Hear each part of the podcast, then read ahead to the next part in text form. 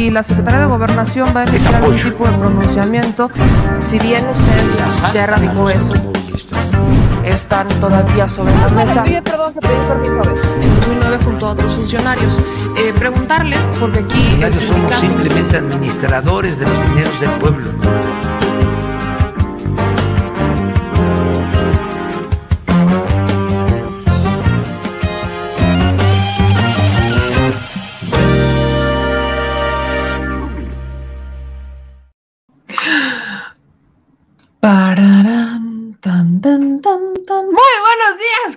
Están? Oigan, bienvenidos al Detrás de la Mañanera con su segura servilleta, o sea, sé yo, me, me. Ya sabemos que tenemos esta bonita iluminación matutina que a veces nada más nos ilumina de un lado, pero no, no pasa nada. Bienvenidos sean todos ustedes a este bendito Detrás de la Mañanera en donde analizamos lo más importante de la conferencia de prensa del presidente Andrés Manuel López Obrador, el presidente de México. Así que es momento de compartir otra vez olvidé.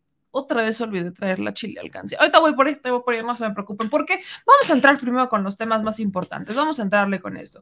Una mañanera, miren, quienes me siguen en redes sociales, quienes me siguen en Twitter, ya saben que ahí les comparto prácticamente todo, ¿no? Y en Twitter, este, hubo una iniciativa que lanza el quién es quién de las mentiras de la semana. Y esta iniciativa que lanza el quién es quién de las mentiras de la semana es pues para ver quién jala, ¿no? ¿Quién jala a este denunciar mentiras? ¿Quién es quién de las mentiras de la semana? Lanzó esta semana este fue el 15 de enero, miren, aquí está. Se los compartía a través de, Twitter y no, recuerdo por qué no hice la mención acá, no recuerdo, pero bueno, aquí está esta mención que hace el 15 de enero, el quién es quién de las mentiras de la semana. Y dice, este quién es quién, que Ciudadanos contra la Infodemia, si detectas alguna noticia falsa, denúnciala y compártela con nosotros, sé parte del cambio. Y lo que está buscando, eh, la que encabeza esta... Eh, esta iniciativa o esta sección de la conferencia de prensa es que todas y todos ustedes, nosotros, ciudadanos y demás, hagamos unas denuncias, que podamos denunciar las noticias falsas. Creo que esto es positivo porque si de algo yo me he quejado de a veces de quién es quién de las mentiras de la semana en cuanto a la parte técnica, en cuanto a la parte técnica que hay en la sección, es que a veces solamente se centra en unas cuantas cosas que surgen, sobre todo en los medios nacionales, eso es lógico, pero descarta que muchas veces los medios nacionales retoman noticias que no son noticias, que vieron en las redes sociales. O sea, que el pretexto para sacar su nota, su rumor, su fuente, muchas veces es una publicación de Facebook o es una publicación de Twitter o es un video editado en TikTok por ejemplo. Entonces, esas son sus fuentes y entonces las convierten en noticia. Por eso creo que yo he insistido muchísimo en que también se tiene que hacer mención de lo que pasa en las redes sociales, de las denuncias de las redes sociales, pero ya en la sección, no solamente cuando el presidente Andrés Manuel López Obrador hace alguna mención relacionada con esto, no, no, no, sino que realmente se pueda hablar de lo que está circulando en la opinión pública opinión pública que en los últimos años ha cambiado mucho, porque ya no es la misma opinión pública la que tenemos el día de hoy a la que teníamos hace cinco años, por decir algo, ¿no? La opinión pública hoy se construye en las redes sociales y podemos seguir teniendo el debate. Si cualquier persona, porque no falta por aquí, el adversario de la democratización, que dice que los que opinan en redes sociales solamente son opinadores y que la opinión pública son los autodenominados intelectuales. Entonces, esta parte creo que sí tenemos que eh, iniciar con ella y hoy sí vamos a retomar la sección del quién es quién de las mentiras de la semana, porque también, y aquí va otra gran recomendación que yo hago a esta sección y muy personalmente, recuerden que esto es un tema muy personal, este, una crítica constructiva, creo creo que también haría falta desmentir cuando aquellos que trabajamos desde las redes sociales, a los que nos dicen, tú no eres periodista, tú eres youtuber, o lo que nos dicen, tú, ¿qué se, o sea, cómo se te ocurre, tú no estás a la altura de los grandes periodistas de México porque eres un chamaco que anda en pañales o eres una niña que todavía no se deja de chupar el dedo, ¿no? A todos aquellos que nos dicen eso, también nos deberían de observar. y también cuando sea necesario, si es que alguna vez lo cometemos, nos deberían de desmentir, porque tenemos buenas audiencias. Digo, aquí en este espacio, aunque no faltará el que me quiera atacar con esto, porque ya también me lo soltaron en Twitter, tenemos una muy apreciable y digna audiencia de 341 mil personas. Muy digna, muy digna, que crece. Aquí somos poquitos, pero con calidad. Poco a poco vamos creciendo y esta bonita audiencia es la más chingona. Pero hay otros canales que traen muchos más, por ejemplo, Sin Censura tiene más de un millón, este, más de un millón y medio, está este, campechaneando, chapucero, el charro político, o sea, todos ellos ya traen como un bagaje mucho más grande. Y es importante porque también a través de las redes sociales tenemos que ser observados, también somos medios de comunicación, aunque se nos minimiza y como de no, o sea, tú que nos ven por abajito del hombro y lo que usted quiera, también hacemos nuestras trincheritas, tenemos nuestra, tenemos nuestra luchita, hacemos nuestra luchita, su segura servilleta, este, pues luego es mencionada por Al Jazeera, por ejemplo, ¿no? Sobre todo con el tema de Samuel. También hacemos investigación, aunque usted no lo crea. No, también la podemos regar, también la podemos regar hasta con nuestra opinión. Qué bonito que también pudiéramos ser observados y si es que en algún momento nosotros recaemos en la mentira, porque nos puede pasar que se nos desmienta. Qué bonito que eso se pueda hacer. Esa es la democratización por la que yo voté.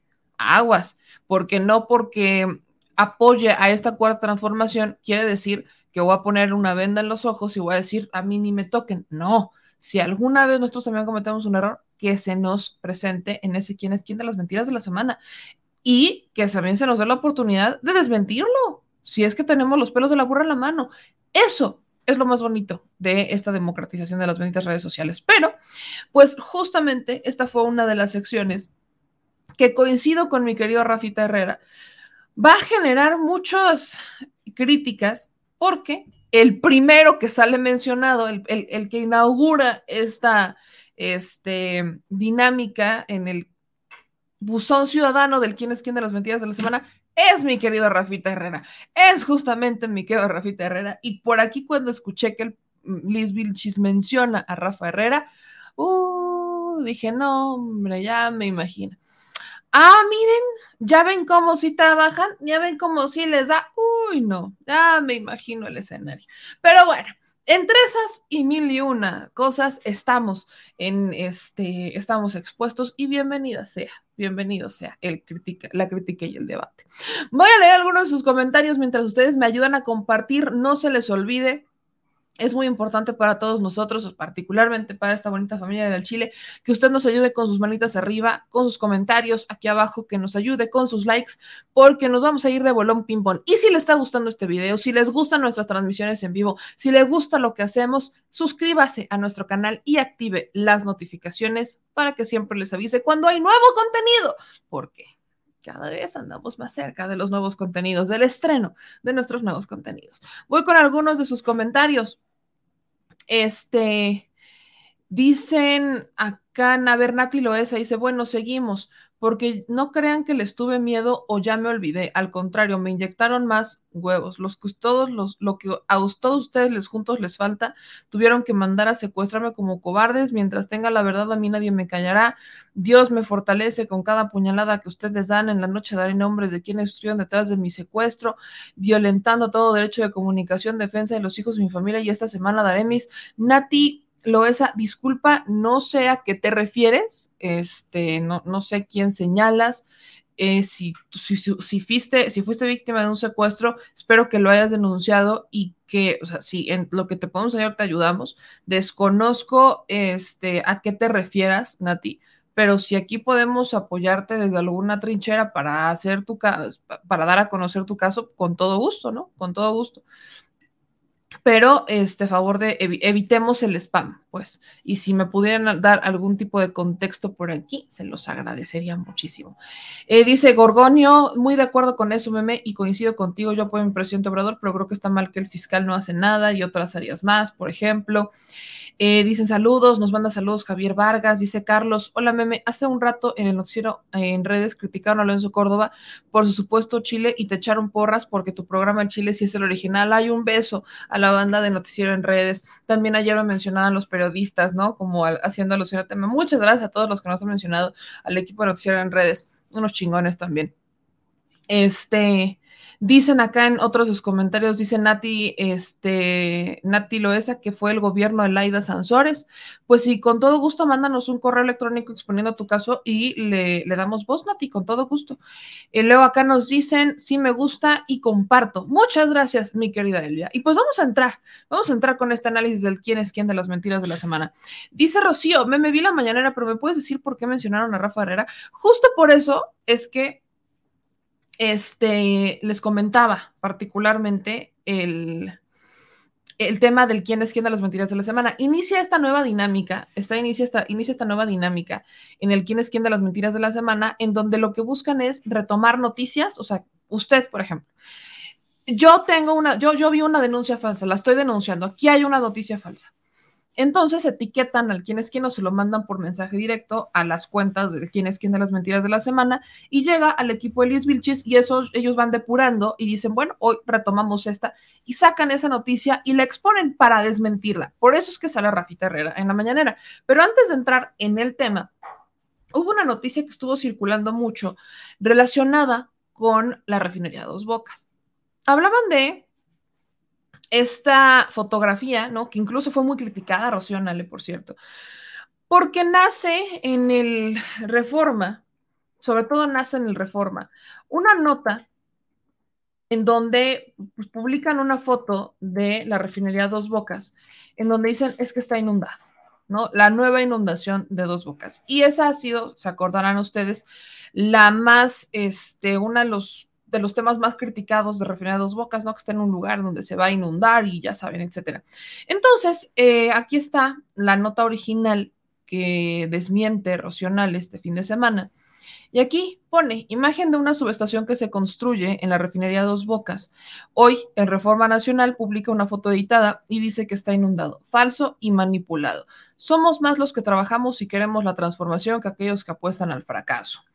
Y esta es la fotografía esta fue polémica, ¿no? es polémico porque a simple vista, pues estamos viendo que la foto de arriba, que es la que Rociona le toma como la foto este, actual, pareciera a simple vista que es más vieja, porque en la foto de abajo, pues se ven más trabajadores, o sea, pareciera que se ve más avance. Y están las palmeritas aquí, ¿no? O sea, a, a simple vista nos da a entender que pues habría más avance. ¿Cuál es, ¿Cuál es la dinámica? ¿Qué es lo primero que hay que encontrar acá? Que el ángulo no es exactamente el mismo. Mientras la foto, uno de los temas más criticados, ¿no? Donde decían, es que Rocional está mintiendo, es particularmente en estos edificios, ¿no? Esta es la foto que sube el Reforma como si fuera la foto real, actual más bien. Y dicen, es que aquí está este edificio. Entonces, esa foto es la actual porque tiene mayor avance. Luego señalaban el tema de los postes y demás. Yo digo, bueno, no es, eh, el tema de los postes no, no, me dice absolutamente nada y el tema del camellón tampoco me dice absolutamente nada. Yo soy una de esas personas que no conoce, por ejemplo, la refinería de Dos Bocas. Aquí tenemos audiencia que, este, que vive allá, tenemos audiencia que vive allá, tenemos audiencia que trabaja allá. Entonces, lo que muchos decían es, lo que sí es cierto es que está mal el enfoque, o sea, este enfoque es diferente. Aquí, aquí está el mismo edificio Aquí está el mismo edificio que está abajo, aquí está, solamente que es una toma más lejana y no con el mismo ángulo, por lo cual no se puede ver tan grande el edificio. Pero si se dan cuenta, pues están la misma cantidad de postes, ¿no? Aquí está uno, aquí está uno, dos, dos, luego tres, tres, luego vienen estos aquí, aquí está particularmente este, ¿no? Este poste que está aquí, para que le vayamos haciendo zoom, esta zona de acá es la de acá, no aquí está, solamente que cambia el enfoque, cambia el enfoque. Y esto lo desmiente Rocionale y bueno, se queda así. Pero entonces llega el quién es quién de las mentiras de la semana y esta fue la explicación de Liz Vilchis para desmentir esta nota del Reforma. La revista Proceso, el diario de Yucatán, entre otros, publicaron fotografías sobre la supuesta nueva inundación de la refinería. Aquí vemos las notas. En realidad se trató de una foto editada de la subestación que se construye en la refinería. La secretaria de Energía, Rocío Nale, publicó una fotografía del lugar para desmentir las versiones de la inundación. El diario señaló que se trataba de una fotografía tomada en el, en el pasado. Sin embargo, la secretaria publicó otra foto estando en el sitio y donde claramente se ve que no había inundación, en el mismo lugar donde Reforma señalaba que sí había. Bueno, aquí mostramos tres fotografías comparativas. Si me las pueden mostrar, por favor. En la primera vemos la nota de la fotografía de reforma tomada de una área externa en las plantas de la refinería. En la foto 2 vemos el mismo ángulo desde el exterior y ahí se ve que no hay inundación. Y en la foto 3, que está en la parte inferior, eh, es el mismo sitio, pero tomado desde dentro de la refinería. Incluso se observa el edificio blanco al fondo, a la derecha, que es la salvaguarda de la Marina. Sí es verdad que se han presentado lluvias fuertes causadas por el Frente Frío número 22 y han provocado encharcamientos, pero no la inundación de la obra. Sin embargo, medios de comunicación y la oposición magnifican los hechos. Por eso no faltaron las bromas en redes sociales eh, sobre Margarita Zavala y Ricardo Anaya por difundir esta nota falsa.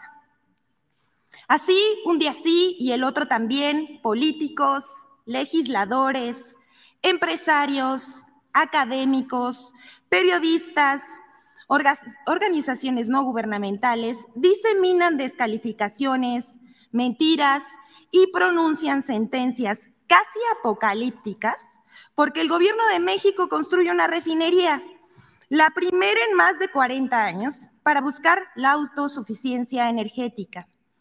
Les compartimos un dato para el debate. Hacia 2025 en el mundo se van a construir 83 refinerías, la mayoría de ellas en Asia, Medio Oriente, según Global Data. La siguiente, por favor. Desde la semana pasada, la sección Quienes tienen las mentiras de la semana abrió. Y ahí, ahí le paro, porque ahorita les voy a explicar. Ahí le, ahí le voy a parar, porque viene, ahí viene la parte de Rafa. Ese fue el desmentido que da, ¿no? Eh, yo siempre he pedido, bueno, y aquí, por ejemplo, vemos que realizó, no se quedó solamente antes, y esto es una parte aquí, déjeme, me, se me acomodan las ideas.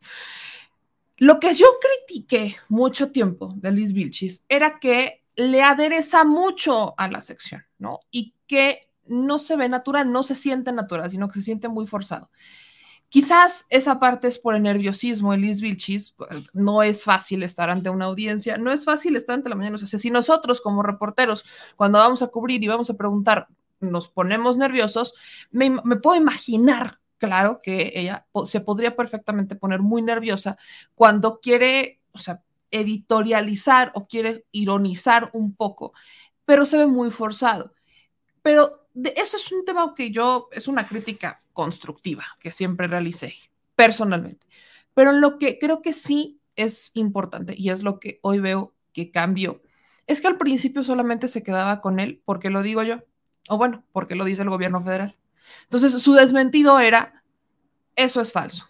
¿Por qué? Porque es falso. Y no te explicaba realmente por qué. O se quedaba solamente con el comunicado, no explicaba y no profundizaba en el comunicado y se quedaba como con el comunicado y ya. Lo que hoy hizo con el tema de la refinería es que no solamente se queda con el desmentido de, este, de la Secretaría de Energía, que ella lo hizo de forma inmediata, sino que retoma la respuesta de la Secretaría de Energía y hace un comparativo de tres fotos y dice, ahí está, o sea, es sí, sí ha llovido, es una zona en donde llueve mucho. También estamos hablando de una construcción en curso. Cuando hay construcciones en curso y en vez de que tengas este, el pavimento, tienes tierra, se ve lodo. Eso es normal, claro que pasa. Y eso pasa aquí y en, en cualquier construcción. Eso no es este, extraño pero hoy hace ese comparativo y eso es algo que yo creo que es muy positivo. Entonces, esa parte para los que dicen, es que tú nada más le tiras, no, no le tiro, esa parte la celebro porque no se quedó solamente con el, se quedó a la mitad, pues. Pero, entrando en el otro tema, que es lo que me preguntaban sobre Rafa Herrera, Rafita, y estoy buscando el tweet, no sé cuándo lo hizo, pero Rafa eh, manda o etiqueta a quién es quién de las mentiras de la semana en un desmentido relacionado con la oposición y las pruebas COVID. Ahí es cuando mencionan a Rafa Herrera. Si usted se perdió el momento o no le entendió, escuche particularmente, porque el desmentido, al final, cuando lo dice al final, como que sí me generó un poquito de, como que lo tuve que volver a, escuchar dos veces para que me quedara claro hacia quién iba dirigido el último mensaje que da relacionado con la cifra. Pero eh, la noticia falsa que circuló es que supuestamente la jefa de gobierno, Claudio Sheinbaum, también le, había entrado eso de las ventas de las pruebas del COVID cosa que es completamente falsa. Recordemos que el gobierno de la Ciudad de México está aplicando las pruebas eh, gratuitas. Quienes las estaban cobrando, pues eran los, los, más bien las están cobrando, son los alcaldes de la Miguel Hidalgo y de la, este, de la Benito Juárez, que aparte, déjeme le actualizo esa parte, eh, se vieron muy tontos estos dos muchachos, porque Lía Limón, ¿no? Lía Limón, la de la Álvaro Obregón, Lía Limón también le entró al tema de poner kioscos de pruebas COVID, nada más que ella lo hizo de forma gratis. ¿Por qué? Porque Lía Limón se sentó con la jefa de gobierno o con el equipo de la Ciudad de México y les dijo, necesitamos más pruebas, queremos poner en la alcaldía, ¿cómo le hacemos? Y la jefa de gobierno en la Ciudad de México le dijo, pues vamos a destinar un espacio, tú destíname el espacio y nos ponemos de acuerdo. Y entonces, en la alcaldía Álvaro Obregón, el kiosco que ponen es pues es, una, es un trabajo en conjunto entre el gobierno de la Ciudad de México y la alcaldía, y son gratis. Les digo que se vieron tontos, porque exactamente eso es lo que desde un principio podrían perfectamente haber hecho si su tema era legítimo. Pero como los alcaldes de la Miguel Hidalgo y de la Benito Juárez prácticamente son lo mismo, porque hay que recordar que el que hoy gobierna la Miguel Hidalgo aquí en la Ciudad de México era diputado de la Benito Juárez y vivió toda su vida en la Benito Juárez hasta que decide ser alcalde de la Miguel Hidalgo y se muda, son lo mismo, es el mismo cártel inmobiliario, son los mismos amigos, compadres, relaciones, favores, deudas, son los mismos. Entonces la práctica no me extraña, son compadres, son, o sea, prácticamente parecen siameses estos dos, pero es por eso que se vieron tontos. La alcaldesa Lía Limón, que tampoco es santa de mi devoción de ninguna manera, este, les ganó un poquito en eso, les, se puso un poquito más viva. Pero enfocado en ese tema iba todo esto, porque con toda, con toda, este, con toda la dinámica eh, relacionada con eh, las pruebas COVID, empiezan a surgir los contraataques. Empiezan los contraataques y empiezan a decir, pues es que ahí es en donde uno tiene que este, atacar porque tenemos que contrarrestar la campaña de los del gobierno, etcétera. Ya, saben cómo funcionan estas cosas. Y por eso entonces ahora acusaban a que el gobierno de la Ciudad de México estaba vendiendo pruebas COVID. Escucha cómo fue el desmentido, que esta fue la noticia que este, mandó Rafa para el quién es quién de las mentiras de la semana contra la infodemia y el derecho a la información veraz participen en este ejercicio. Esta última nota falsa fue enviada por el usuario Rafa Herrera 1983 a través de Twitter. Diputada lanza campaña de desinformación. La diputada de la oposición en la Ciudad de México, Luisa Gutiérrez Ureña, montó una campaña de desinformación a través de sus redes sociales asegurando que el gobierno del presidente Andrés Manuel López Obrador y de la jefa de gobierno Claudia Sheinbaum hacen negocio vendiendo pruebas para la detección de COVID-19 en el Aeropuerto Internacional Benito Juárez y las comparó en precios. Esta información es falsa. Ni el gobierno de México ni el de la Ciudad de México venden pruebas COVID. En la alcaldía Benito Juárez, las pruebas tienen un valor de 700 pesos, según publicó el propio alcalde. Y bueno, invitamos a todas y a todos los ciudadanos a colaborar en esta sección, denunciando notas falsas a través del Facebook, quién es quién en las mentiras, el Twitter, QEQ Mentiras y al correo quién es quién en las mentiras arroba. Juntos combatimos la infodemia. Muchas gracias. Y esa fue la sección. Esa fue la sección, la sección del quién es quién de las mentiras de la semana. Yo sé que cuando hago críticas al 10 Vilchis, hay un grupo de personas que dicen, es que te ves muy mal, envidiosa, víbora rastrera, enróllate, te estás enroscando como víbora. Me da mucha risa, soy muy honesta, me da mucha risa. Porque nada más falso que eso. Son críticas constructivas. Y no me voy a callar lo que pienso, nomás para darles gusto, ¿verdad? Eso es cierto. No me voy a callar lo que gusto, nomás por lo que. Nada más porque ustedes dicen, ay, qué mal te ves. No, hombre, si eso se trata de apariencias, bueno, que fuera yo panista, ¿no? Que fuera yo panista. O sea, disculpe usted. No, yo, o sea, me queda claro que las audiencias mandan y que las audiencias, este tienen esa, hoy las audiencias son lo más importante y hoy los podemos escuchar, pero eso es una cosa y otra muy distinta es que me vaya a autocensurar nada más para caerles bien. Eso no va a pasar. Además, lo estoy haciendo con todo el respeto del mundo, con todo el respeto del mundo hacia Liz Vilchis, le repito, yo no la conozco, no la he tratado, solamente una vez nos cruzamos, ella iba saliendo del baño, yo iba entrando, y se me hace una persona muy agradable, pero no es un tema personal contra ella, nada tiene que ver con un asunto personal contra Liz Vilchis, este, solamente quisiera que mejorara la sección, creo que lo ha hecho y por eso también lo reconozco, así como he soltado críticas, también reconozco que, este, que ha mejorado en algunas cosas, de eso se trata, oiga, ¿usted a poco cree que yo ahorita soy lo que estamos haciendo y me faltan un buen de cosas por mejorar? Uy, lo que me falta, pero pues partamos por eso, partamos por eso, porque luego veo que sí, ay, es que te ves muy mal, ay, pues ni modo, mana. híjole, pues ni modo, me veo mal, pues me veo de la patada. Así es esto, compañeros, así es esto, pero... Entrados también en la mañanera, aquí viene, viene otro de tema, que es eh, particularmente relacionado con este Pedro Salmerón y también con eh, Javier May. Una de las preguntas que más eh, que le hicieron al presidente el día de hoy estaba relacionada particularmente con estos dos personajes, con Pedro Salmerón y Javier May. Lo que el presidente Andrés Manuel López Obrador hace eh, es defender, particularmente defender a Javier May. A Salmerón lo que dice el presidente es que se presentan las denuncias. Y hablábamos del tema el día de ayer.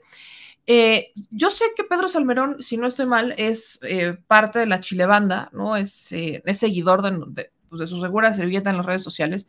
Em, alguna vez lo invité para que pudiéramos hacer un programa especial de fin de año por temas este, históricos, pero no, no, no, se nos hicieron los tiempos, ¿no? Lo invité para que lo pudiera entrevistar. Él tenía una situación complicada en ese momento y demás. Bueno, no se nos hizo y lo estamos buscando. No me acuerdo si el señor productor le volvió a mandar mensaje el día de hoy o no, pero lo estamos buscando para poder platicar con él.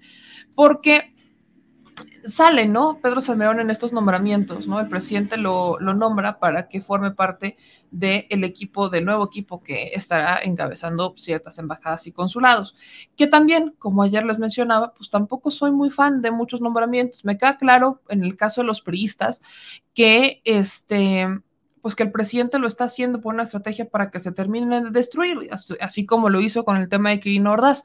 Me queda perfectamente claro que eso también representaría votos y es una estrategia muy maquiavélica, o sea, muy el estilo maquiavelo. Por supuesto que sí es una estrategia política, eh, como esas estrategias de guerra, me queda claro. No la comparto, no, no, la comparto en ningún sentido, eh, menos la de Claudia Pavlovich. Creo que, miren, todavía podría aguantar la de Kirin Ordaz, ¿no? Como que mm, la de Aiza, todavía, ahora déjalo y muy a mi pesar, entendiéndolas, pero, mm, pero la de Claudio Pavlovich, definitivamente no. ¿Y por qué no? Por el tema de los niños de la, de, la guardería ABC.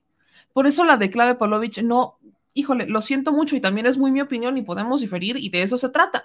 Pero Claudia Pavlovich protegió a los responsables de la guardería ABC, prácticamente los exoneró. Y estamos hablando de niños, y eso es lo que nos molesta, y se lo achacamos eh, un día sí y el otro también a Margarita Zavala por la responsabilidad que tuvo ahí dentro, ¿no? Las responsabilidades que también fue una omisión.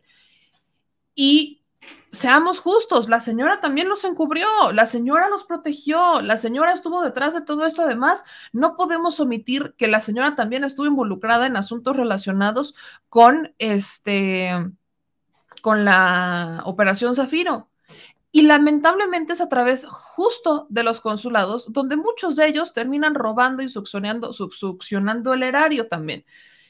Y es lamentable porque es la imagen que se llevan de los mexicanos en el exterior. Ahora, me queda claro que tampoco la mandan a un lugar en donde la vayan a ver feo. La estarían mandando a Barcelona, que ella perfectamente podría moverse como pez en el agua y generar quizás hasta una hasta una conciliación un poco con algún sector bastante conservador eh, español que estaría en contra de México de las últimas declaraciones realizadas por el presidente. Eso me queda claro.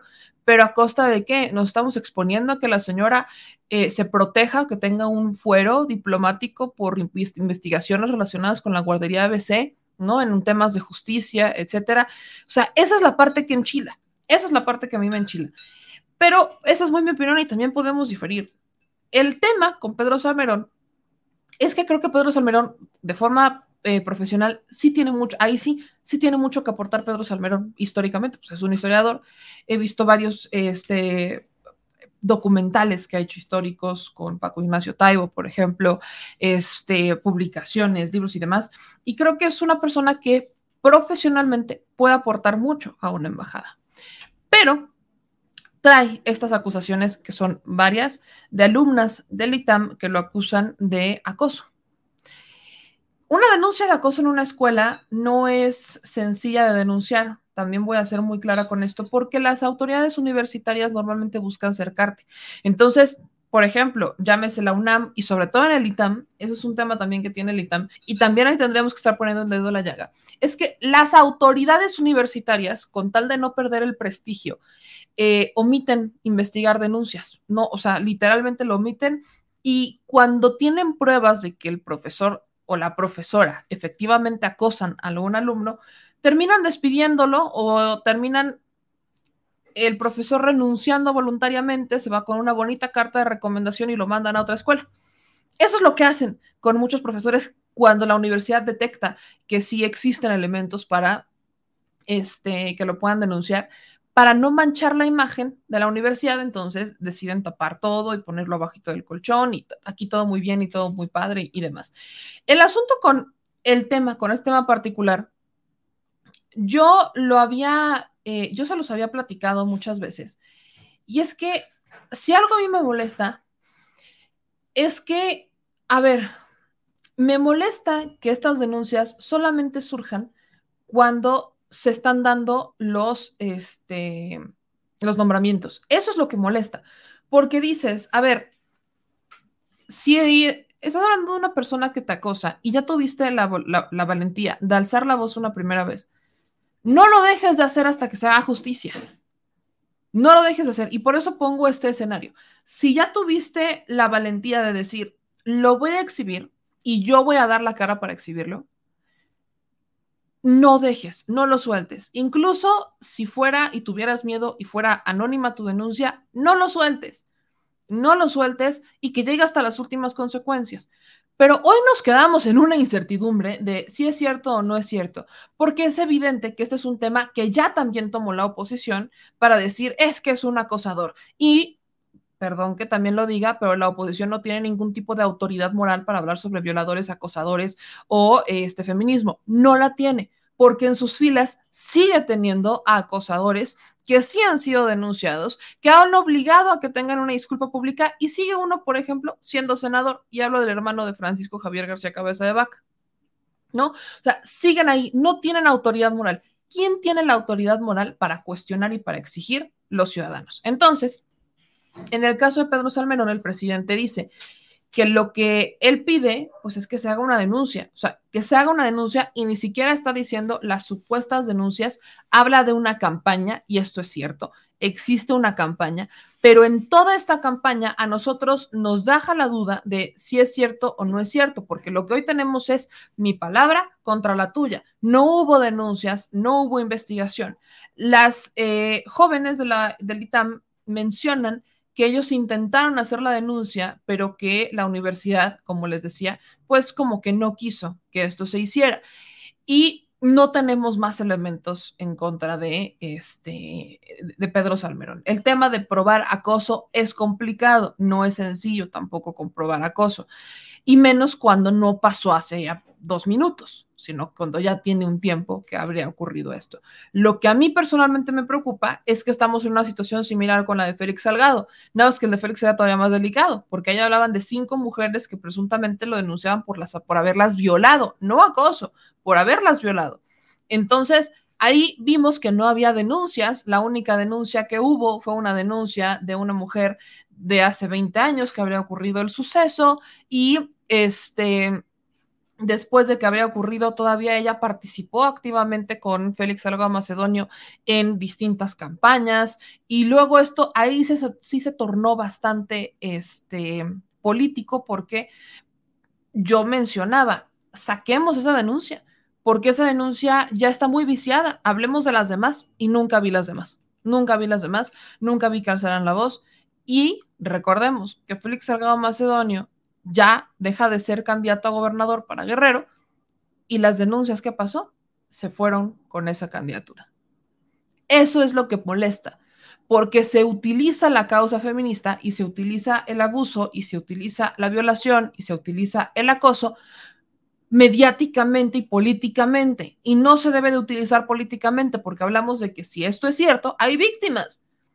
Y si hay víctimas, pues estás incluso hasta demeritando. Eso es, como el, tema de este Pedro y el Lobo. Vas por la vida gritando acoso, acoso, acoso, abuso, abuso, abuso, abuso, abuso. Y en el momento en que realmente pasa, ya nadie te cree. Ese es el punto en el que estamos. Que ya nadie lo cree. ¿Cuál es la herramienta que nos ayuda a entender si esto lo creemos o no? La denuncia y la investigación, cuando entra un factor externo e investiga. Y ahí también tenemos muchos temas, porque bueno, ya sabemos que en eso de las investigaciones nuestras fiscalías no son lo mejor que podamos tener. Quizás pondría en su sana excepción a la Fiscalía de la Ciudad de México, pero nada más y como una excepción a la regla. Pero este no fue el único tema que, al que atacan y el que me parece muy lamentable que ataquen es el de Javier May. A Javier May lo criticaron porque no había concluido la, este, la licenciatura, ¿no? Porque se quedó con la preparatoria. Y dicen es que no, como una persona que solamente tuvo preparatoria, se va a ir a ser ahora el director este, de todo el proyecto del tren Maya. ¿Cómo se les ocurre? Y viene mucho este tema denigrante a las personas que no tienen carrera, que no tienen una licenciatura o que la dejaron trunca, como es mi caso porque se piensa que entre más estudies y mejor te prepares, eres más. Híjole, yo no lo comparto. Eh, habrá muchas personas con mucha educación académica y cero educación de valores, ética. O sea, esto es cierto. Hay muchas personas que podrán tener una preparación académica brutal, pero eso no te hace ser más.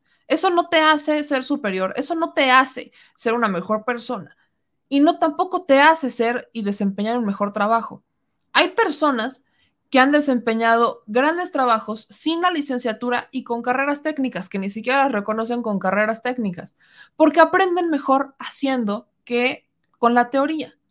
Y para compensar la falta de teoría, entonces tienen a la persona que sí lo estudió y que es buena en eso, para que haga una, para que compense. Ese es el punto. A mí me encantaría que en este país llegáramos al punto en que ambas se, empataran. O sea, que tuviéramos una muy buena eh, preparación académica en nuestros políticos y también una muy buena calidad de valores, de educación moral.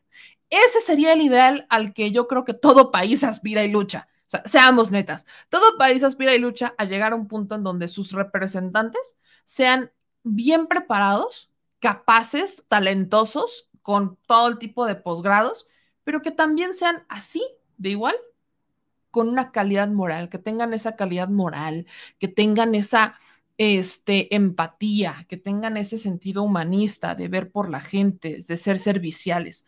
Porque si nosotros logramos tener una clase política así, es porque la sociedad también lo es.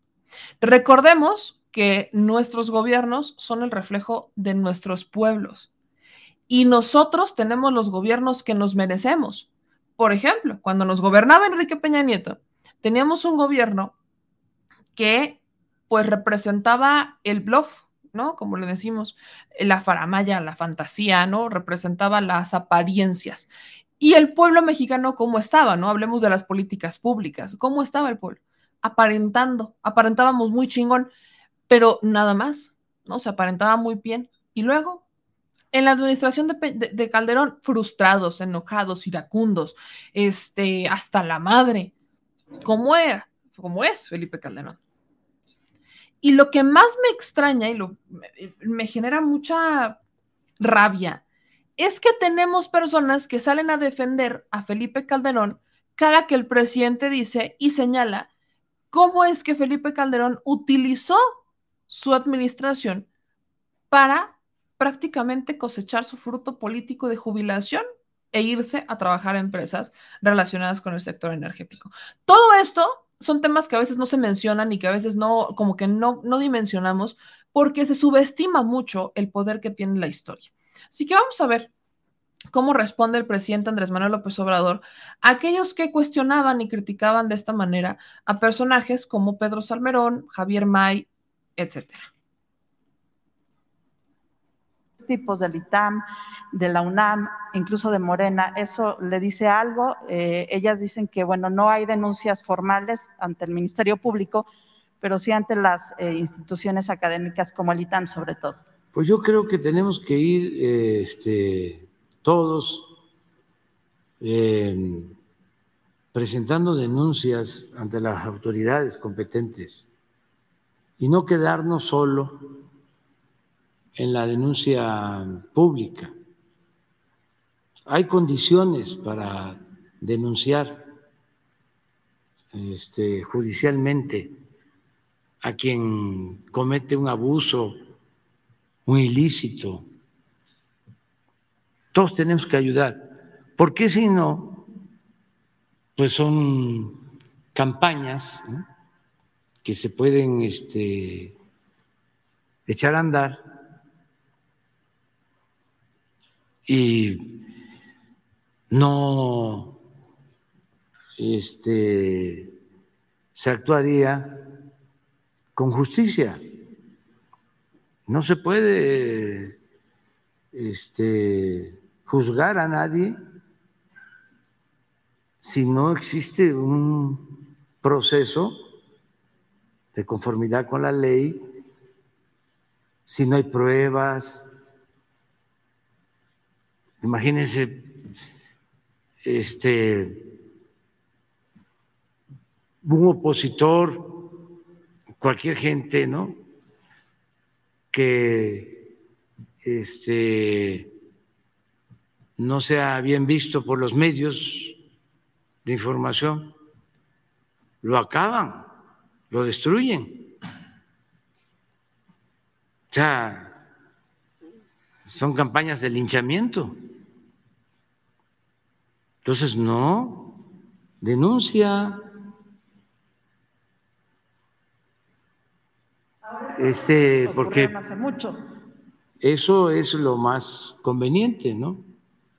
Ahora, estos hechos ocurrieron ya hace, hace tiempo, eh, estos hechos que ellas eh, hablan de este acoso. ¿Tendrían que denunciarlo ahora? Sí, ahora este, pues han tomado más fuerza porque sí hay intereses políticos, como en todo.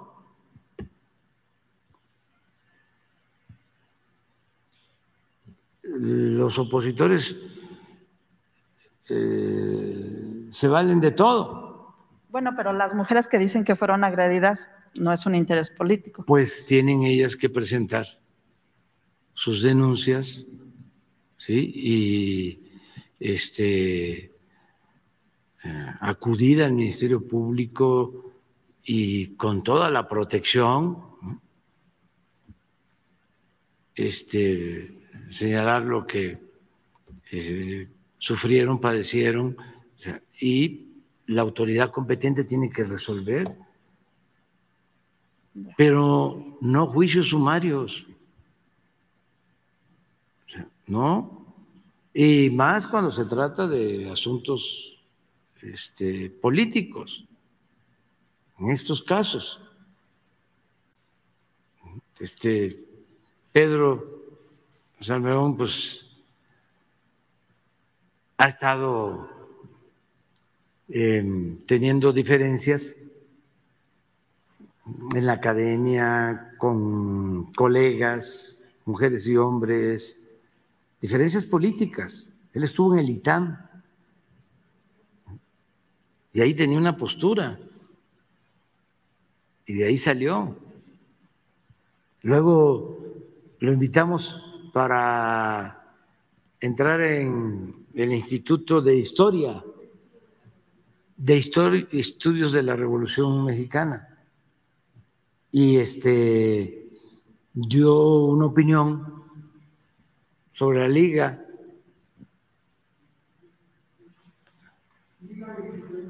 ¿23 de septiembre? Sí, y se le lanzaron muy fuerte y él prefirió renunciar. Nos presentó su renuncia.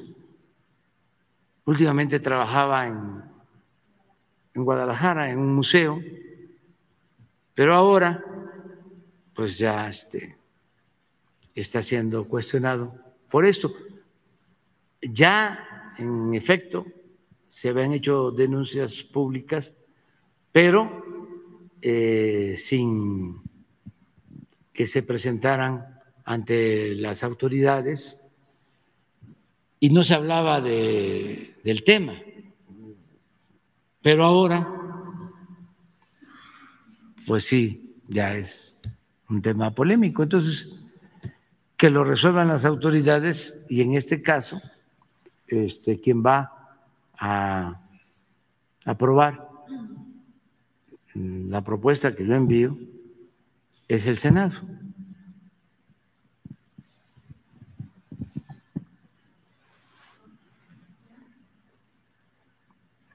Gracias, presidente. Esteban Durán, Vanguardia de Veracruz. Presidente, a raíz de que usted anunció durante... Ahí está, ahí está. Esta es la defensa que da el presidente Andrés Manuel López Obrador y menciona particularmente él, oigan, pues es que aquí hay que ser muy claros y hay que ser muy honestos con esto. Eh, no hay denuncias, parece que todo esto es una campaña y el presidente pues hace alusión y dice, oigan, pues, ¿por qué no se hacen las denuncias?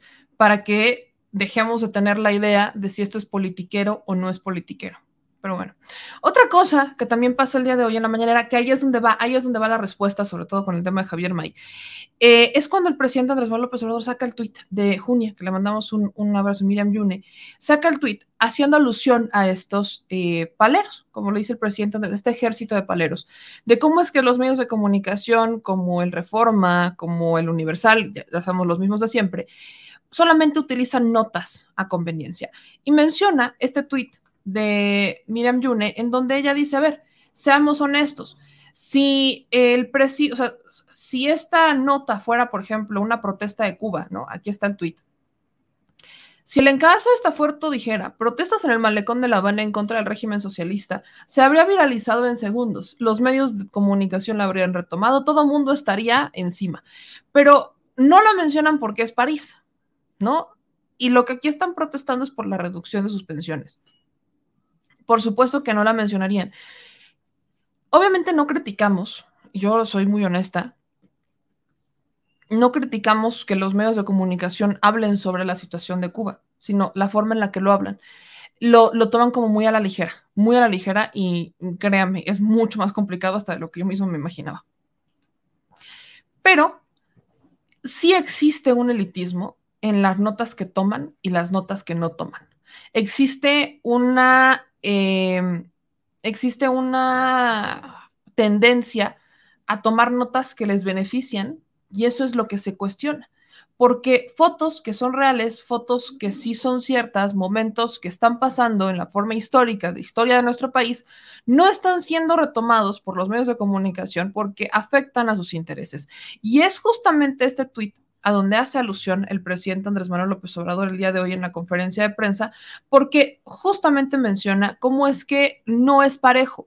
Y uno diría, bueno, si las cosas fueran parejas, quizás no te lo cuestionaría. Si criticas y también eh, resaltas, o sea, si eres honesto y si tienes credibilidad, jalo. Pero a veces esa credibilidad queda en duda cuando lo que se critica es tan vano. Por eso luego cuando a mí me dicen, es que ¿por qué no criticas todo lo mal que hace Andrés Manuel López Obrador? Digo, bueno, todo lo mal depende para quién. O sea, ¿qué es lo malo?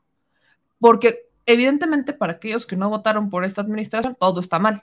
Pero para los que sí votamos por esta administración y que somos autocríticos, porque ahí también entra otra que luego cuando dice, es que ¿por qué criticas? No deberías de criticar. No, claro que sí, porque sería, se llama congruencia porque no puedo decir que voté por una transformación y no ser fiel a, lo que me motivó a votar por la transformación, que es la democratización. Y créanme, la democracia no se construye pensando igual, aplaudiendo todo y diciendo todo está muy bien.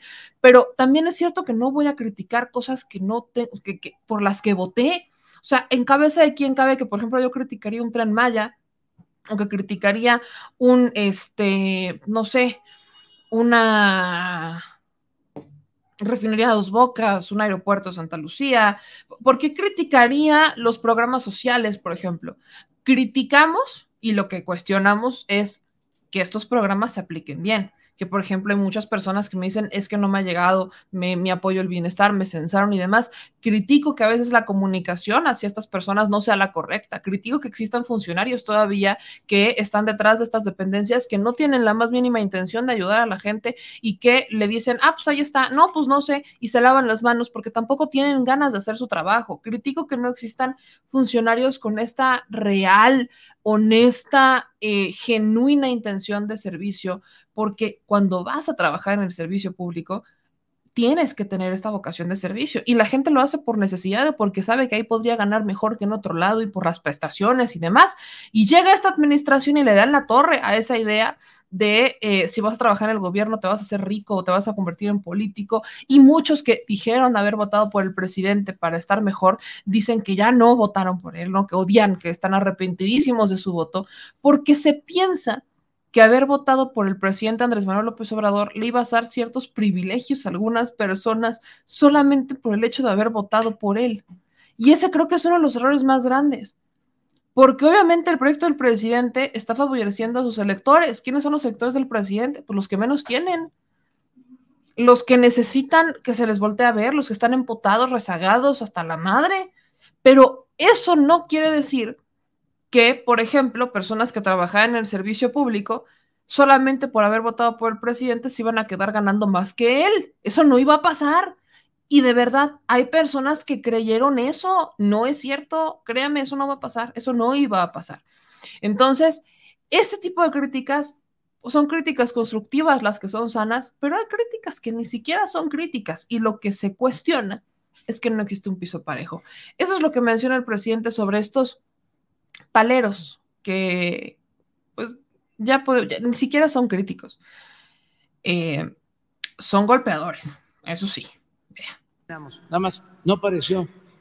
A ver, porque es, con eso terminamos. Mire, eso es una manifestación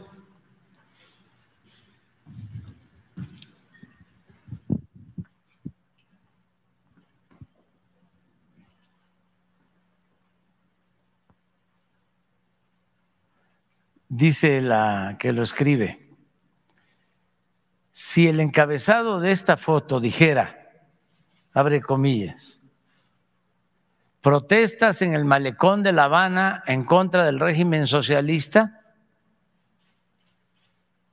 cierra comillas, se habría viralizado en segundos la foto. ¿O no creen ustedes? Pero no, es París. Y los que protestan por la reducción de sus pensiones son obreros. Los grandes medios no lo dirán.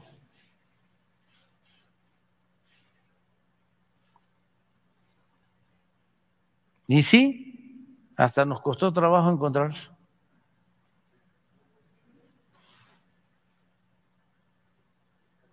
pero es París.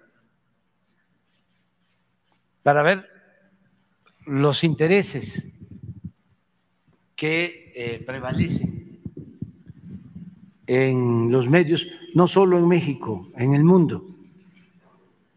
Son muy pocos los periódicos de periodistas, las radios de conductores o las televisoras que tienen que ver con trabajadores de la comunicación. Son grandes corporaciones empresariales. Hace una semana este, salió un reportaje de una revista inglesa este, hablando de la reforma eléctrica, desde luego en contra, pero es normal y es una revista de esas famosísimas. Pero pues uno entiende, es como lo que hablábamos del país.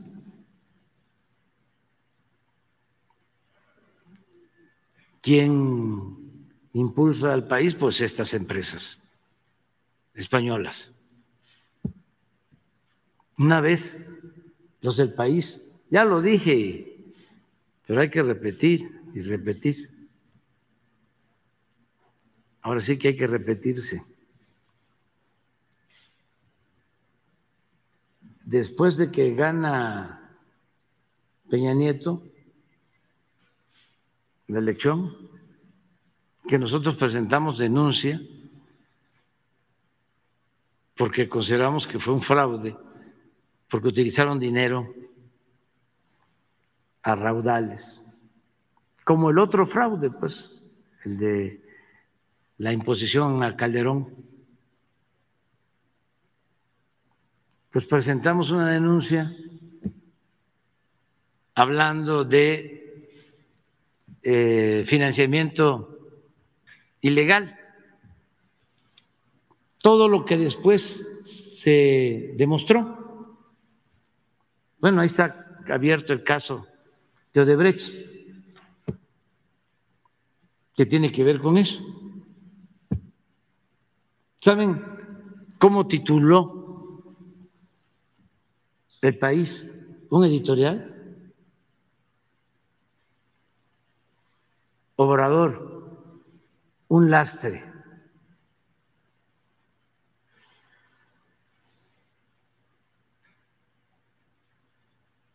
Y repito, pues yo no odio, pero no olvido.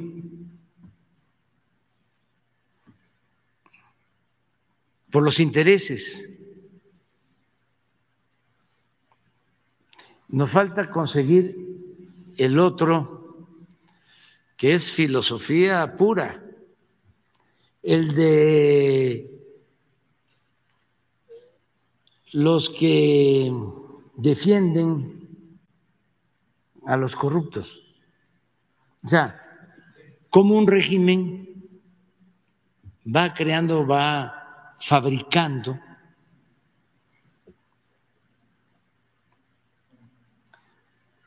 al mismo tiempo, ¿no? que impone como forma de gobierno la corrupción, va creando su ejército de paleros.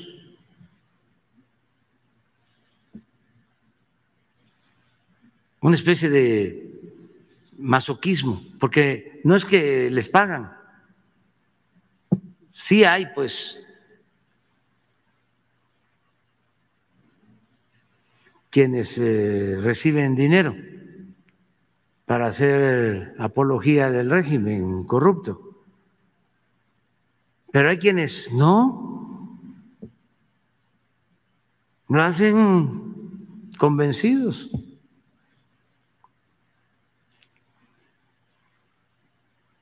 O no se dan cuenta que están siendo manipulados.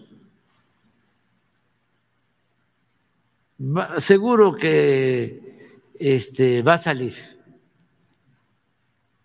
pero es bastante ingenioso y son de esos editoriales, ¿no?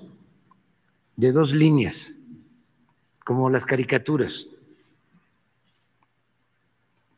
Lo que eh, sigue existiendo en la prensa escrita, y hay que estarlas viendo más que un editorial, pues, que son como tafiles, ¿no? Este, pero una caricatura en unos cuantos trazos lo dicen todo. Pues eh, son los mensajes también a veces de Face. Muy pocas cosas, pero que dicen mucho, que se pueden transmitir. Bueno, pues nos vemos mañana. Y eso es lo que dice el presidente, ¿no? Habla justamente sobre cómo es que estos eh, medios de comunicación y estos intereses juegan mucho, juegan mucho para, para darle, para golpear a la administración. Pero yo lo, he, yo lo he dicho y lo seguiré diciendo. Quizás no los criticaríamos tanto si tuvieran la valentía de decir por qué critican la administración. Es lo único, es lo único. Quizás no los criticaríamos tanto si al menos tuvieran el valor de decir, yo critico a su administración porque me dejó sin 10 mil millones de pesos, porque me quitó contratos. Yo critico a su administración porque no permitió que ganara mi compadre. Yo critico a su administración porque me encantaría que lo pudieran decir. Vamos con el último tema de la mañanera, que aquí es donde ya saben que me enchilo, me enchilo, me enchilo. Y sí, de nuevo, el tema de Nuevo León. Mi querido Hans Salazar se lo pregunta al presidente Andrés Manuel López Obrador. Y me queda claro que existe un desconocimiento del tema y me queda claro por qué. ¿Qué me preocupa del caso de Nuevo León? Varias cosas. El día de ayer les ponía en Twitter cómo es que eh, Mariana Rodríguez Cantú está utilizando los mensajes que son a favor de ella para decir, ¿no? Que, o sea, como para validar, buscar la validación detrás de lo que hizo. Lamentablemente, eh, en uno de estos mensajes, Mariana este, Rodríguez Cantú, que creo que ya me bloqueó, por cierto, déjenme, le digo. Este, sí, ya bloqueó a Mariana Rodríguez Cantú de, Instagram, por cierto. Déjenme, le, le voy platicando que Mariana Rodríguez Cantú me acaba de bloquear en Instagram pero bueno, este, la funcionaria, déjeme le digo que ella es funcionaria pública y que no podría hacer eso porque es un ejercicio de rendición de cuentas, pero este, Mariana Rodríguez me bloquea porque justamente he sido muy incisiva con las críticas hacia su persona. Y Mariana ha estado, este, aquí me, me bloqueó de una cuenta, pero no me bloqueó de la otra. Vamos a ver si, este, si la puedo abrir de la otra cuenta, porque bueno, una es mujer, bandita, y una cuando es mujer, pues tiene varias cuentas. Bueno, nosotros solamente tenemos dos cuentas de Instagram, la que es más personal y la otra, ¿no? Tenemos dos cuentas de Instagram, que es en donde he visto muchas de las este, noticias que comparte Mariana Rodríguez Cantú. Pero, este, a ver, ahí está, parece que ya le pude, ya le encontré.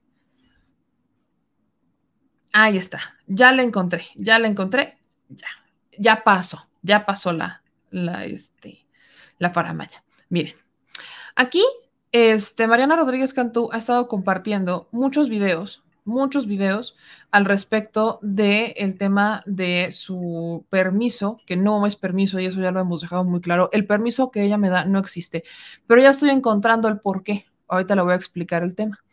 Y esto es lo que me preocupa, así que póngame mucha atención. Empieza a compartir Mariana Rodríguez Cantú una cantidad de comentarios a su favor y en contra de la CEDH, la Comisión Estatal de Derechos Humanos, en contra del DIF nacional, en contra incluso de Save the Children, en contra de Redim. O sea, está en contra de todas las organizaciones que durante años han estado buscando que se visibilice el tema de los niños de la primera infancia, los albergues, que son los que construyeron la Ley General de Protección de Niños, de los Derechos de los Niños, Niñas y Adolescentes. O sea, ellos están, ellos siempre han estado detrás Lamentablemente no los visibilizan y lo que más lamento es que tengan que ser organizaciones eh, sociales, asociaciones civiles, quienes sean las que impulsan este tipo de acciones en pro de los niños, porque no los hacen los gobiernos y eso no es de ahorita, utilizan siempre a los niños con fines propagandistas y en sus discursos. Eso es triste.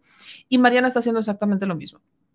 Eh, celebro, por ejemplo, el tema de Mariana que vaya a hacer remodelaciones a las instalaciones y demás.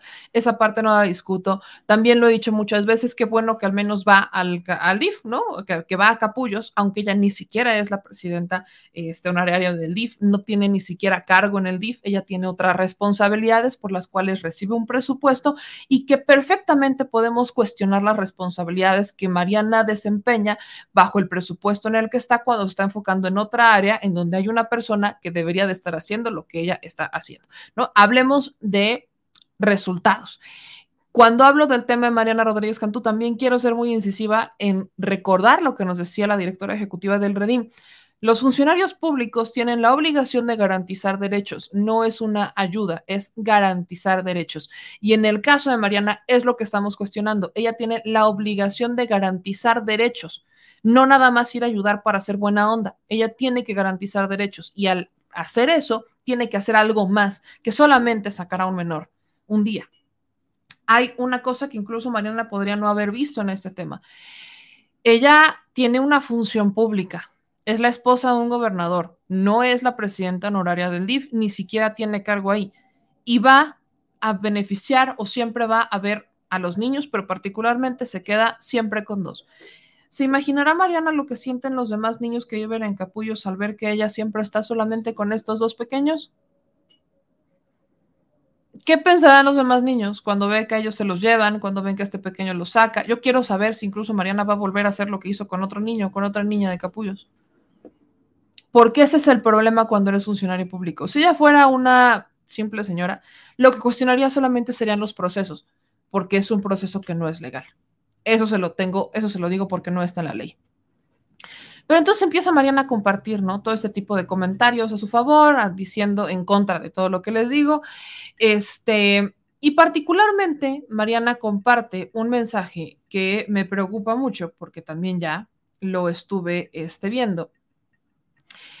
Y es un mensaje que Mariana comparte en sus redes sociales haciendo como la captura de pantalla de una, este, y se lo voy a poner ahorita aquí porque se lo compartí en mis redes sociales, haciendo alusión a una experiencia que habrá vivido una este, persona con este tema de, las, eh, de los hogares de acogida. El asunto es que el mensaje que compartió Mariana es falso es falso de toda falsedad. Miren, aquí tengo los tweets y se,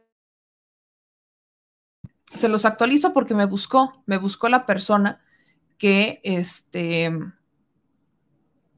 que había eh, hecho la publicación original. Mire, ahí le va. Le quiero dar todo este contexto para antes de ponerle la respuesta al presidente.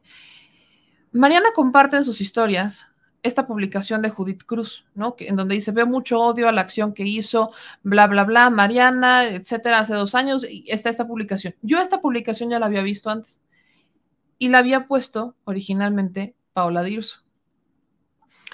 Es la misma, ¿no? Es la misma. Eh, si acaso le cambian los emojis, como para que se vea diferente, en vez de que sean los corazones rojos, le ponen corazones rosas. Y esta es a la que Mariana le hace el screenshot. Lo más lamentable, y perdón que lo diga, pero vea, vea los perfiles de quien la comparte. Vea la foto de perfil y vea la foto de perfil. ¿Notan alguna diferencia? Yo sí. Y si no la nota, póngale atención para que la encuentre. El asunto es que yo, de pronto, veo que los dos mensajes son idénticos y digo, por Dios, Estúpidos no somos. Esto pareciera una plena campaña para apoyar a Mariana, en donde a alguien se le ocurrió la idea de mandar un mensaje y que lo empezaran a compartir en sus redes sociales para mostrar apoyo a Mariana y decir, miren qué bonito. El tema es que solo uno de estos mensajes es real y no es el que comparte Mariana. El mensaje que comparte Mariana Rodríguez es falso.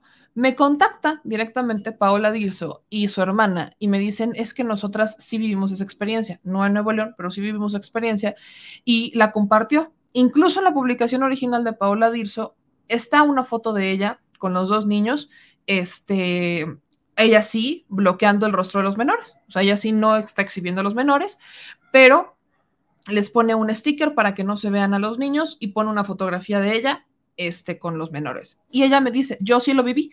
Le escribí, le dije, quiero conocer tu experiencia, etcétera, etcétera.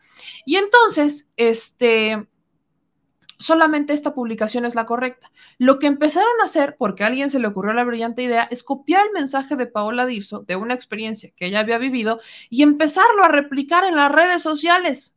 Pero no le cambiaron nada, o sea, hicieron copy-paste y solamente le cambiaron el color de los corazones. Y ese alguien se le ocurrió dentro del equipo que está o apoyando o es fan o no sé de Mariana Rodríguez Cantú. Es un tema para apoyarla. Y el único mensaje que comparte Mariana es el mensaje relacionado con que pone, y este es el falso, Judith Cruz, y es el que comparte Mariana en sus redes sociales, ¿no? Hablando de una supuesta acción personal, que lo que sí pasó, a la que sí le pasó es a Paola Dirso. Esto es lo que ha estado haciendo Mariana, porque no logra dimensionar el problema en el que se metió. No lo dimensiona, no lo dimensiona y no lo acepta.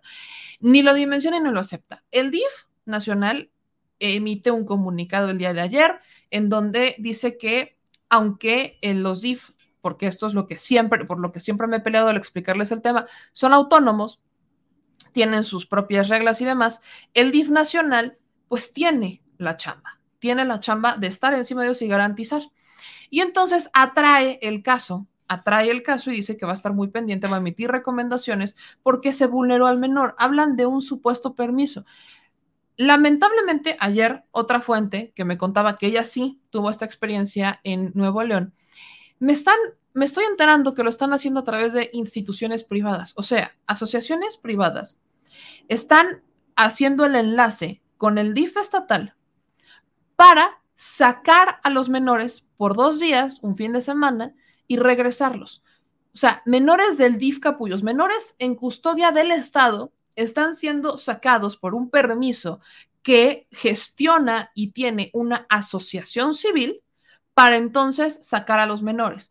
Eso, déjenme le digo que fue, se cambió en la, en la regulación que se hizo en el 2019 y eso sería un delito. Estarían violando la ley. Lo que establece la modificación que le hacen particularmente al tema de adopciones y demás en el 2019 es que no se va a permitir la terciarización. O sea, si las asociaciones civiles van a, coadyuvar, tienen que coadyuvar de una manera distinta.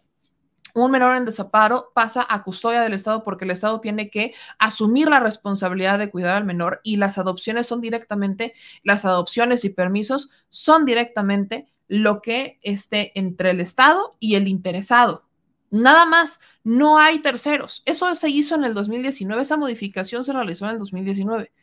Y lamentablemente, no, o sea, hay un desconocimiento brutal, un desconocimiento brutal de lo que pasa de los, este, en los DIF. Hay un desconocimiento brutal. Lo que me preocupa, digamos que es lo único positivo que encuentro, y me preocupa mucho, es que gracias a lo que hizo Mariana nos enteramos que esto es algo que recurren, o sea, que es algo normal. Y no solo en Nuevo León, sino en distintos DIF que esto es algo normal. El único DIF que tiene un permiso más o menos por, más o menos similar al que Mariana menciona, es el de la Ciudad de México. Pero hablan de protocolos, permisos, o sea, hablan de una serie de, este, de, de requisitos que se pide y no es por un fin de semana. O sea, no es lo mismo, y aquí es donde quiero ser clara, no es lo mismo el acogimiento familiar un acogimiento familiar no es por un fin de semana. Una familia de acogida literalmente es por dos años, mínimo. Una familia de acogida es una, o sea, esto es una familia de acogida. Esto es una familia de acogida.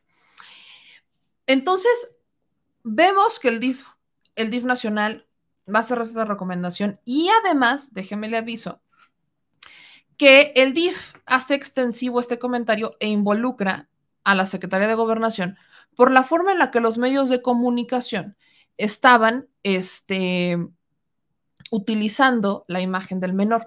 Yo lo que le decía, los medios de comunicación están obligados, obligados a proteger la identidad de los menores. Todos. Nosotros no podemos pasar la foto de un niño sin blurearla. Nosotros no podemos pasar la foto de un niño y exhibirla. No podemos porque estás violando su derecho a la identidad, estás violando, estás violando un derecho que tienen los niños. No puedes hacerlo, no se puede hacer. Así que los medios de comunicación se van a meter en un soberano problema con esto, pero el tema llega a la mañanera. Y el presidente menciona que lo que le preocupa, o bueno, se le hizo raro, es que el Reforma retomara el tema cuando el Reforma había puesto a Samuel García. Este es un tema que le voy a decir, yo, yo le puedo medio contestar al presidente al respecto de esto. ¿Por qué? Porque lo que el Reforma hizo, también lo hizo por morbo. Y de esa manera también se generan eh, ganancias, no solamente a través de lo que hace Nuevo León. Vea usted lo que dijo el presidente a respuesta de Hans. Pues eso tiene que ver con la decisión de los ciudadanos, de la gente. No debe de haber también propósitos eh, politiqueros. Me llama la atención que el reforma ahora está cuestionando al gobernador de Nuevo León. ¿Qué pasó ahí? Si antes no estaban así las cosas. Y me hizo recordar porque yo no odio, pero no olvido, cuando impulsaron al gobernador anterior, los del Reforma. Y como a los seis meses, un año, en contra, ya cuando estaba de gobernador.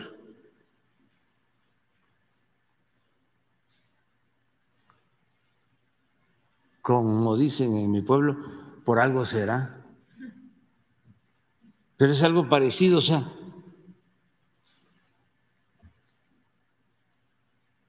entonces nosotros no nos vamos a pelear.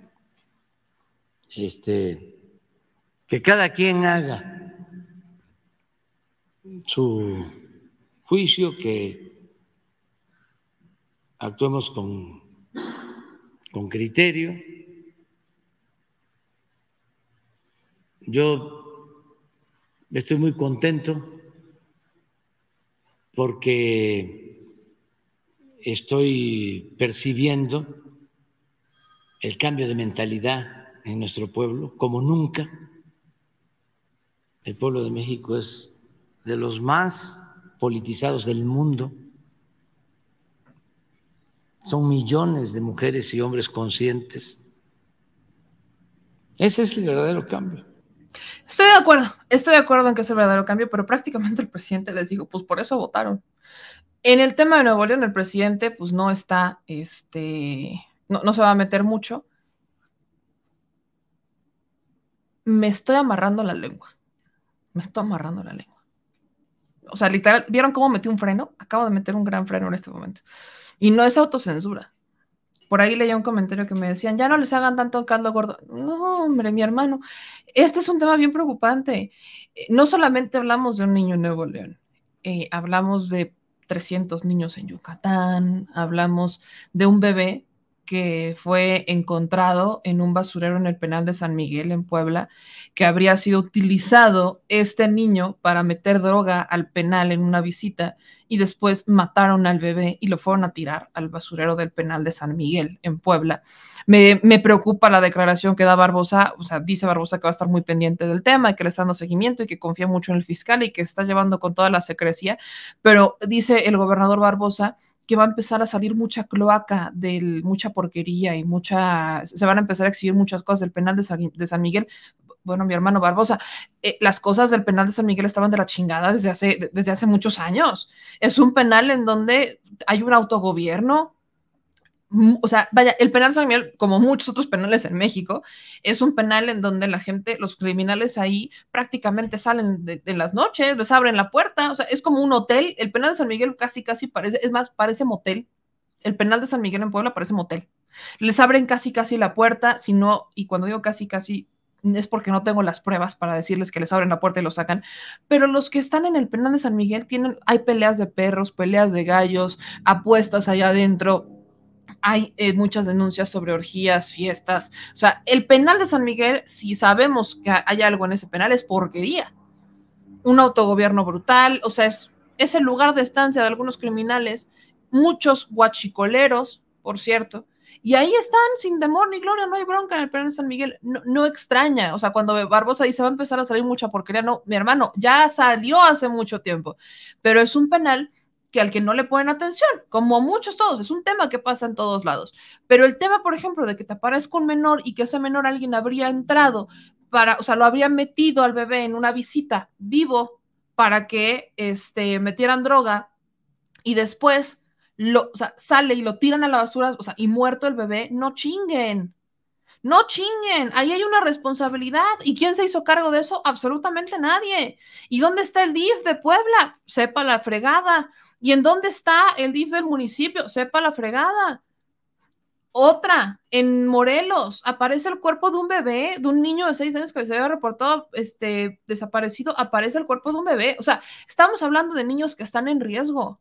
Estamos hablando de niños que están en riesgo y que eh, son niños en desamparo, son niños en situación de violencia, son niños en una este, situación de vulnerabilidad. ¿Y cuál es el problema con la institución? El problema con la institución es que las instituciones municipales, estatales y la federal, hasta el momento, eh, la federal no puede intervenir de forma amplia porque pues no tiene solamente es como el rol de supervisar, mientras que los municipios y los estados se hacen guajes, utilizan el DIF como una caja chica y hay N cantidad de denuncias de ventas de menores dentro de los DIF. ¿Cómo? O sea, señores, el DIF a veces decide que el menor se quede con la persona que lo agrede, que lo violenta, que tiene una denuncia de acoso o de abuso, y en vez de que se quede con la familia que realmente lo quiere y que lucha por él. Esto va más allá de quién tiene dinero, quién no tiene dinero. Esto es un tema que es, o sea, está haciéndole daño a la sociedad. Luego nos preguntamos por qué tenemos la sociedad que tenemos. Si no le ponemos atención hacia los niños que están sufriendo violencia, que son víctimas, ¿qué diantres esperan que ocurra cuando estos niños tengan 20 años? ¿Qué espera? Bueno, así que, ay, nada más. Ay, no más. Me voy con sus últimos comentarios. Dice Anónimo, en el penal de Allende donde estaba el Ferraz era prácticamente la cárcel que salió en la película de Mel Gibson. Marcos Sánchez dice, niños que nadie protege y el Estado con sus cochinadas. Luego dice Güero, eh, seamos realistas, no va a pasar nada con Samuel y su esposa. Hay tantos casos de asesinatos corruptos y el fiscal Florero, bien, gracias. Dice Araceli, qué peligrosísimo, si abusan de ellos al sacar a los niños del DIF corren ese riesgo. Este, nos dicen acá, Meme Dilo, yo también creo que el presidente se fue por el lado del golpeteo político y no por la importancia del tema que es cuidar la vida y dignidad de los menores. Este, dice Ángel Villalobos, a los opositores de la nueva reforma eléctrica les los mandaremos a vivir a Europa y que paguen luz y gas con esos precios y tan tan. Eh, dicen, Barbosa apenas se dio cuenta de eso, se dio cuenta, eso sí. Es importante que el aborto sea legal en toda la República, seguro. Eh, sí que es horriblemente preocupante esta situación. Vean de qué tamaño es la estupidez de estas personas. Lo dicen aquí en otros comentarios. Este, eh, pues si ahora el reforma les paga, les, les sale espuma por el y no para de sangrar. Dice, me sigue con ese tema del DIV. Este, Gonzalo dice, ese tal Hans Salazar es una marronavajas. Mira, yo estoy, eh, yo agradezco a Hans que haya puesto sobre el tema, que haya puesto sobre la mesa el tema, porque al menos así el presidente lo va a ir teniendo en mente. No, no es un tema que desconozca, pues, pero bueno. Así que, dicho eso, ya nos vamos, chilitos. Ya nos vamos. Acuérdense que nos vemos hoy en la noche a las 9 y nos vemos en unos 25 minutos en Sin Censura. Hoy tenemos mesa de análisis con nuestro querido este, Ramiro Padilla Tondo y con nuestro querido Vicente Serrano, así que ahí nos van a encontrar. Acá, por ejemplo, me dicen, MM en Colima escaparon niñas del DIF, nadie investigó y las atraparon del nuevo escúchame bien esto, si usted conoce, eh, es víctima de todo esto que le he relatado, si lo separaron de sus hijos y se los dieron a otra persona, eh, si los dieron en adopción y usted ha estado luchando, si este lo denunciaron por algún tipo de violencia, o no sé, lo que sea. Si usted em, trabaja o trabajó en algún DIF eh, alguna Procuraduría de Defensa del Menor y quiera ayudarnos con su testimonio, aunque sea de forma anónima eh, o, que, que, nos pida que, eh, que, lo guardemos o que no lo publiquemos al 100%, que cuidemos sus datos. Si usted conoce algún caso relacionado, es víctima, sobre todo aquellas que sean víctimas directas, si usted incluso este, fue dado en adopción y está buscando a sus padres y en medio encontró cosas truculentas o no sé, mándenos un correo electrónico, casos como este en donde se escapen niñas de los DIF, mándenme toda esa información que nos puedan mandar. Nos importa mucho lo que ocurre en este caso. Necesito de su ayuda, necesito de su ayuda para que podamos visibilizar los casos que se estancan localmente y así nunca escalan. Necesito que nos eche la mano. Entonces, todo este tipo de denuncias échenme las manos, denuncias a los DIF, sobre todo si son víctimas directas o si usted ha tenido experiencia o alguna vez ha querido adoptar o ha estado en algún DIF o lo que sea. Si usted tiene experiencia con estos casos, historias o lo que caiga, por favor, mándeme un correo electrónico. De verdad, no sabe cómo va a ayudar. No tiene una idea de cómo va a ayudar. Gracias a todos los que nos apoyan. Ahí está el correo electrónico. De verdad, mil Gracias a todos los que nos ayudan con esto. Échenos la mano, de verdad. Hay que empezar a, darle mucho más fuerza a todo el tema. Así que, mis niños, mis niñas, mis chilitos bellos, divinos y preciosos, hasta aquí llegó el detrás de la mañanera. Les mando un abrazo gigante. Yo soy Meme Yamel y no se les olvide que nos vemos de nuevo a las 9 de la noche para el programa Al Chile. Gracias a todos los que se suscriben a nuestro canal, le dan like, activan las notificaciones. Gracias infinitas porque con ustedes todo y sin ustedes absolutamente nada. Esto es muy cierto y lo creo fielmente. Nos vemos de nuevo en la noche. Les mando un beso gigante, gigante, gigante, gigante y pásela rico en este día. Mañana ya este, tengo aquí pendiente el tema del clima. Es más, porque luego me lo están pide y pide y pide y a mí se me olvida.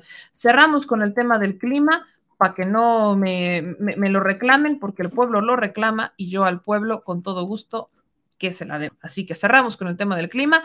Gracias a todos los que nos ven y nos escuchan. Y ahora sí que compártale y también comparta nuestros podcasts. Adiós.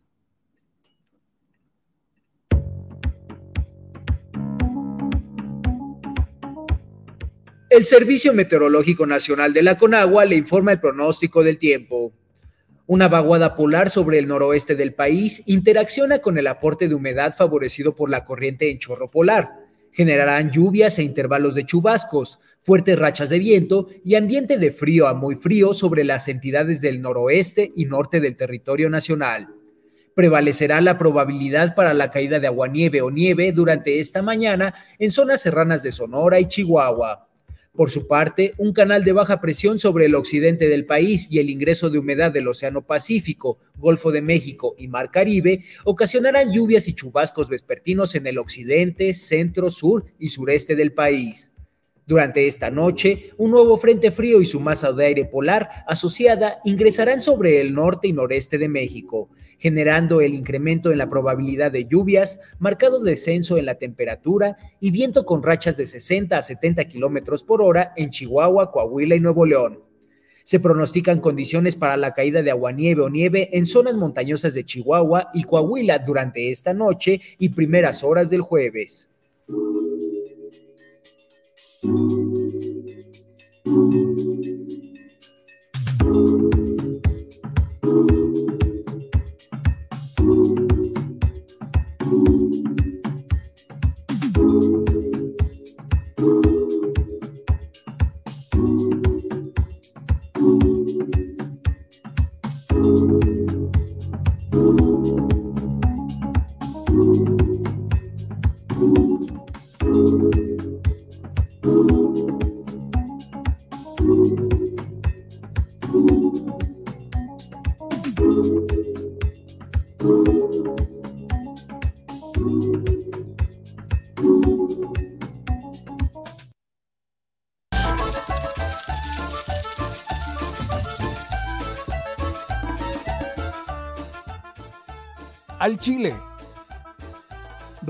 Una forma de apoyar nuestro proyecto e impulsarnos a generar más y mejor contenido es a través de los superchats en nuestras transmisiones en vivo.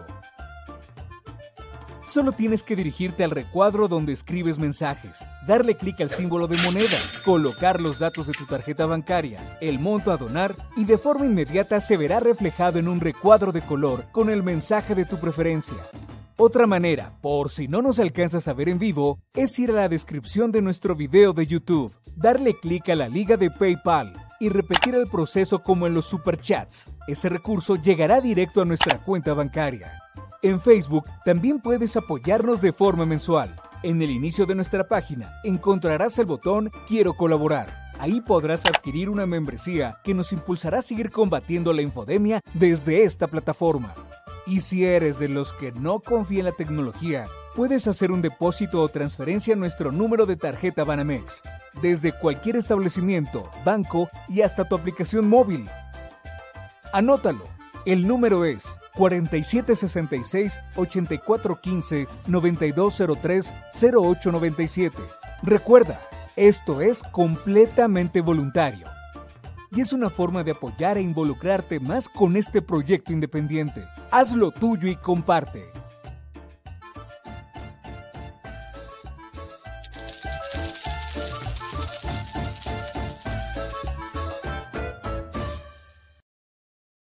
Si la Secretaría de Gobernación va a emitir algún tipo de pronunciamiento, si bien usted ya erradicó eso, están todavía sobre la mesa. perdón, que permiso. En 2009 junto a otros funcionarios. Eh, preguntarle, porque aquí... Los funcionarios somos simplemente administradores de los dineros del pueblo.